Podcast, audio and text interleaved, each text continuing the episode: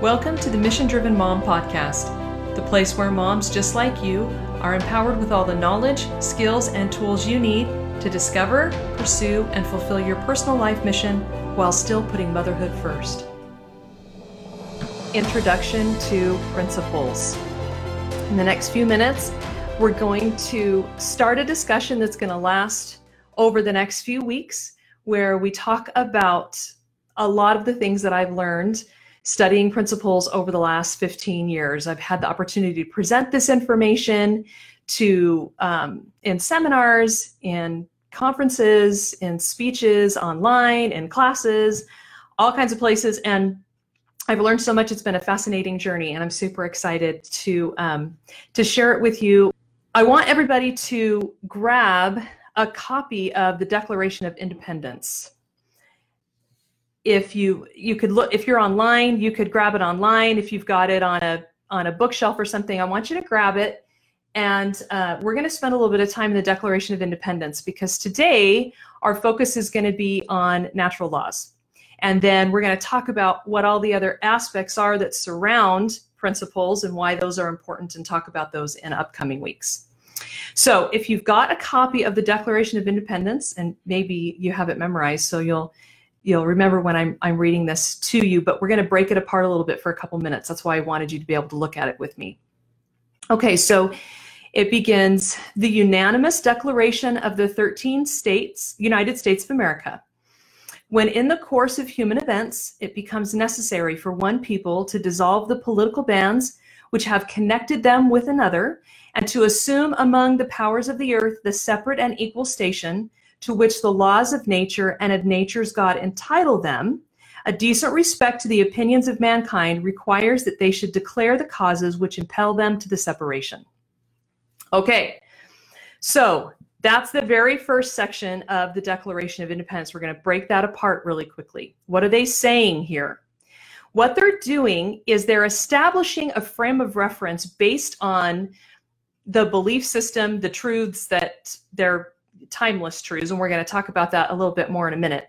But this was the frame of reference at the time of the founding, the frame of reference for the great thinkers throughout history is this layer of powers that they've just explained in this little paragraph, okay? The first thing is that they assume that there are powers other than the powers of the earth, okay? They call it the powers of the earth. And they say that these states that are united have an equal amount of power with the powers of the earth. But those powers of the earth are subject to a power that's higher, who is God and his natural law, the laws of nature and nature's God. Okay?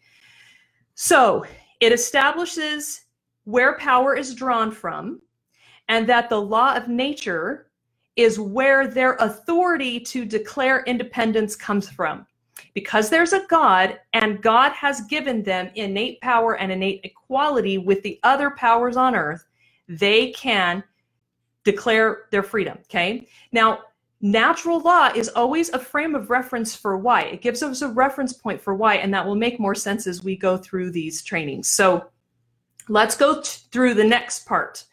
We hold these truths to be self evident that all men are created equal that they are endowed by their Creator with certain unalienable rights, that among these are life, liberty, and the pursuit of happiness, that to secure these rights, governments are instituted among men, deriving their just powers from the consent of the governed.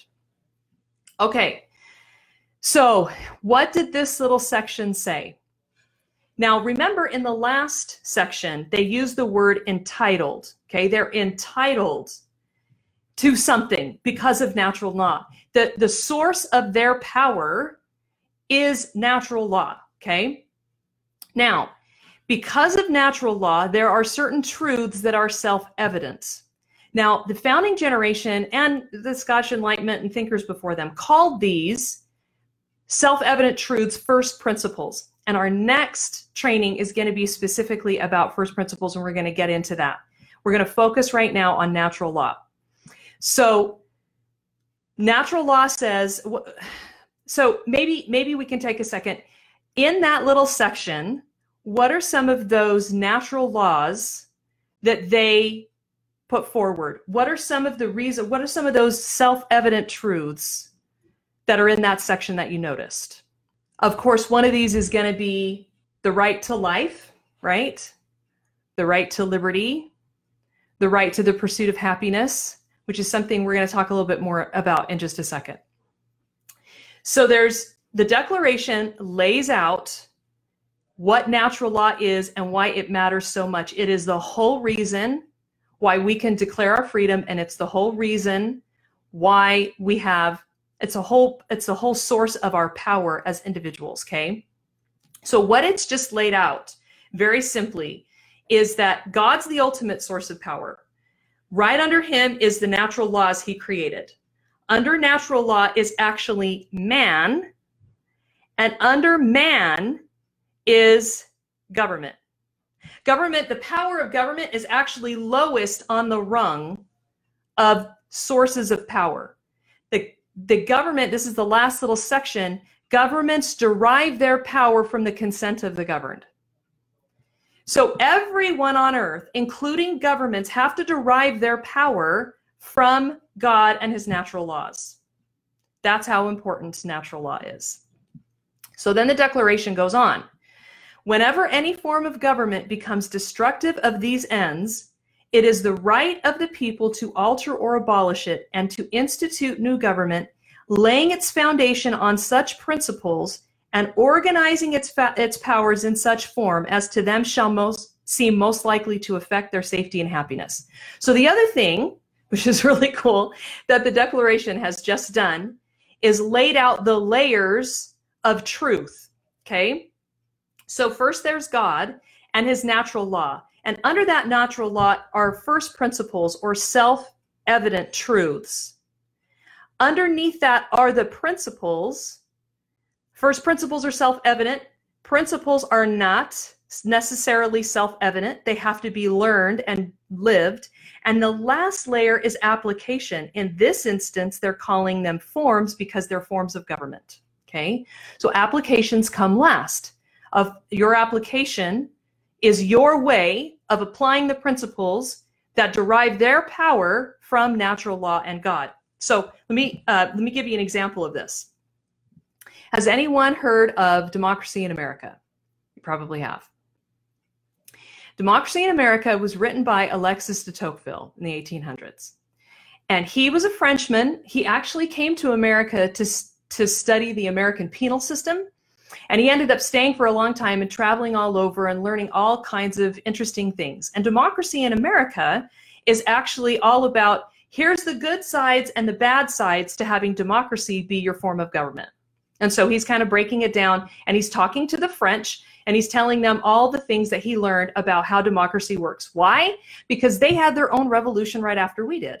And they're trying to reestablish a stable form of government. And he's hoping that by giving them this breakdown of what's happening in America, that he can help them see the good and the bad and they can learn from America and and put together a form of government that will be lasting because it's principle centered. And here's what he says in the introduction to democracy in America.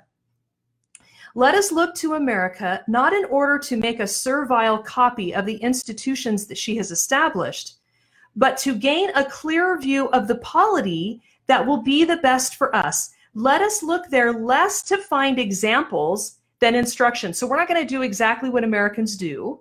We're not going to look for examples that we can just copy and paste in France.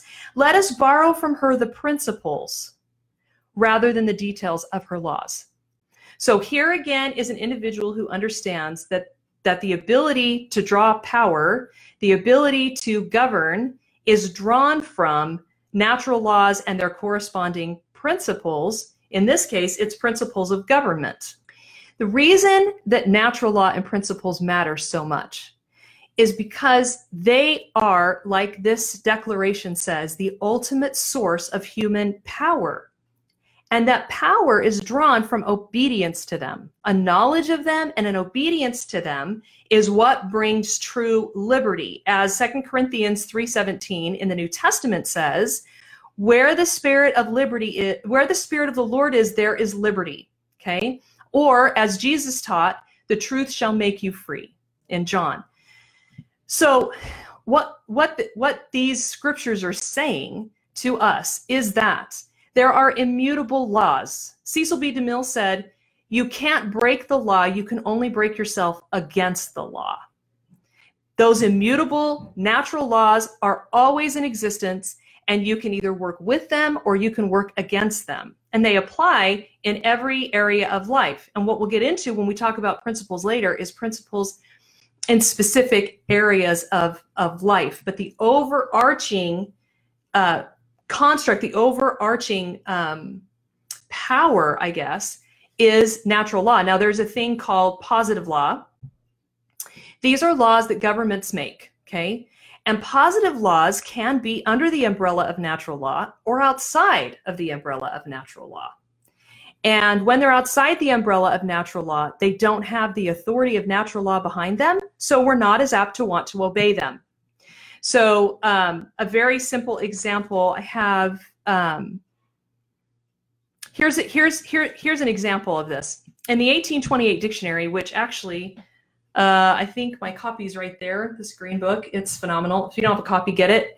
Uh, you can find it online too. Of course, this, this was published not long. I mean, I guess it's about 50 years after the revolution, um, about 40 years after we established our Constitution. So, um, this the, this dictionary was published. It's phenomenal, and it helps you understand what words meant at the time of the founding. And so, if you go to the law, it has the different types of law listed and then defined. And so, the second or th- I think it's the third definition in the 1828 dictionary is the law of nature. And this is what it says it is the rule of conduct arising out of the natural relations of human beings established by the Creator and existing prior to any positive precept. Remember, I talked about positive law? So, prior to positive law, before any other laws, before any positive precept, before anybody else tries to lay any rule in place, natural law exists first. Uh, thus, it is the law of nature that one man should not injure another, and murder and fraud would be crimes independent of any prohibition from a supreme power. Okay, so if you have a government, a supreme power, a power of the earth that says, well, you ought not to steal from each other or kill each other, we actually don't need them to tell us that. And those laws only have force because we inherently know they're right because of natural law so Thomas Reid said natural law. He's actually talking about first principles, but it's it's kind of part of this whole construct that it's written on the heart of men by the very finger of God. So it comes with us as standard equipment at birth. We know it by nature. And every other law that exists must be in harmony with it, or human beings don't want to abide by it and they rebel, they eventually rebel against any other laws that aren't enforced by natural law. So let's get let, let me let me spend a little bit of time in C.S. Lewis with you so that you can understand this. And this may seem a little taxing. This is what level two of the academy is all about. And you get to read some of these original sources. We'll spend a little bit of time on a couple pages of Locke, who does a beautiful job of explaining this in even greater detail, and some more time in, in Lewis and Blackstone and some of these other authors, so that you can see for yourself. And the reason it's so important is because it's not talked about anymore. And it used to be so commonplace. When you read the writings of the founders or previous generations, they talked about it all the time. And it's a virtually lost concept. And it's where it, it's where real authority and power are drawn from. I, will never forget when I was studying um, in my bachelor's work, doing my liberal arts degree, and we had some reading, and we were talking about I think it was maybe Locke, and and just this light bulb went on and I realized natural law is the link that connects everyone. Even if you've got somebody who tells you, okay, well, I don't want to believe in all that God stuff or all that religion stuff, if you understand natural law well enough, you can help them to see that there is something that binds all human beings. There are some beliefs and some pre assumptions that we all bring into our lives that we agree upon, and that must come from someplace. Okay. That's not going to be a derivative of evolution. It cannot be because it often runs counter to evolution. Often, the ways that we feel we ought to behave are not survival of the fittest, they're contrary to that. So, they cannot be an evolutionary. Um, an evolutionary creation because they run contrary to evolution. So evolution would actually be creating creatures that run contrary to itself. That makes sense. Um, anyway, that's totally aside. So this is mere Christianity. So critical to under- getting the basic understanding. Again, we'll spend more time in it in level two uh, level one is again all about loving yourself, and then level two, love of truth. We really, really dig into this. Have some. I've been putting the readings packet together. It's phenomenal. Anyway, so he says this rule of right and wrong used to be called the law of nature. Nowadays, we talk about the laws of nature. We mean gravity, uh, or the laws of chemistry, just science basically. But when the older thinkers called the law of right and wrong the law of nature, they meant the law of human nature. The idea was that just as all bodies are governed by the law of gravitation and organisms by biological laws, so the creature called man also had his law, with this great difference that a body could not choose whether it obeyed the law of gravitation or not. So, as the physical part of us, or the physical part of an animal, or a rock, or whatever it is, we don't get to choose whether or not we obey the laws of the universe. We don't get to just decide that we're going to float rather than get stuck to the ground or that we're going to fall when gravity hits us or that our bodies are going to decay and die. We don't get to choose that. But men, mankind does have the ability to choose to obey the law of human nature or disobey it. We can put this another way each man is at every moment subjected to several different sets of law, but there is only one of these which he is free to obey. And the law which is peculiar to his human nature, the law he does not share with animals or vegetables or inorganic thing, is the one he can disobey if he chooses. This law was called the law of nature because people thought that everyone knew it by nature and did not need to be taught it. So what encompasses natural law and first principles are those elements of our human nature that are completely universal. Now, he goes on to say this I know that some people say the idea of a law of nature or decent behavior known to all men is unsound because different civilizations and ages have been quite different had, have had quite different moralities but this is not true and this is a this is a modern idea but it's not new to humankind. Different civilizations have always gone through this cycle, and we'll also learn about the cycles of civilization and all that cool stuff. It's not something new that just Americans or the West are going through. This is a cycle that people go uh, go through where they try to discount human nature, the law of human nature, say that it's not a real thing, say that it doesn't matter and it doesn't apply to them, and do whatever they want to do. And it always leads to complete moral decay I mean, the phrase my truth, your truth, uh, we hear it every day in the media all over the place. Um, he says, there have been differences between the moralities, but these have never mounted amounted to anything like a total difference. So one of the way he he he compiled all this means it's C.S. Lewis. He studied everything and everybody, and and he found yes, absolutely. And and and my study has led me to that same conclusion that the the unity of morality is is is pretty consistent. You don't find a civilization in history that celebrates people who murdered everyone, for example. Now, you might find a tyrant that in a in a decaying civilization they're forced to put up you know some statue to them but they're not honored as the great the great individuals so i love how he says this this last little thing i'm going to read um, here he says I believe that they were right, that there is this law of, of right and wrong. If they were not, then all the things we said about World War II were nonsense. What was the sense in saying that the enemy were in the wrong unless right is a real thing which the Nazis at bottom knew as well as we did and ought to have practiced? If they had had no notion of what we mean by right, then we might still have had to fight them but we could no more have blamed them for that than for the color of their hair.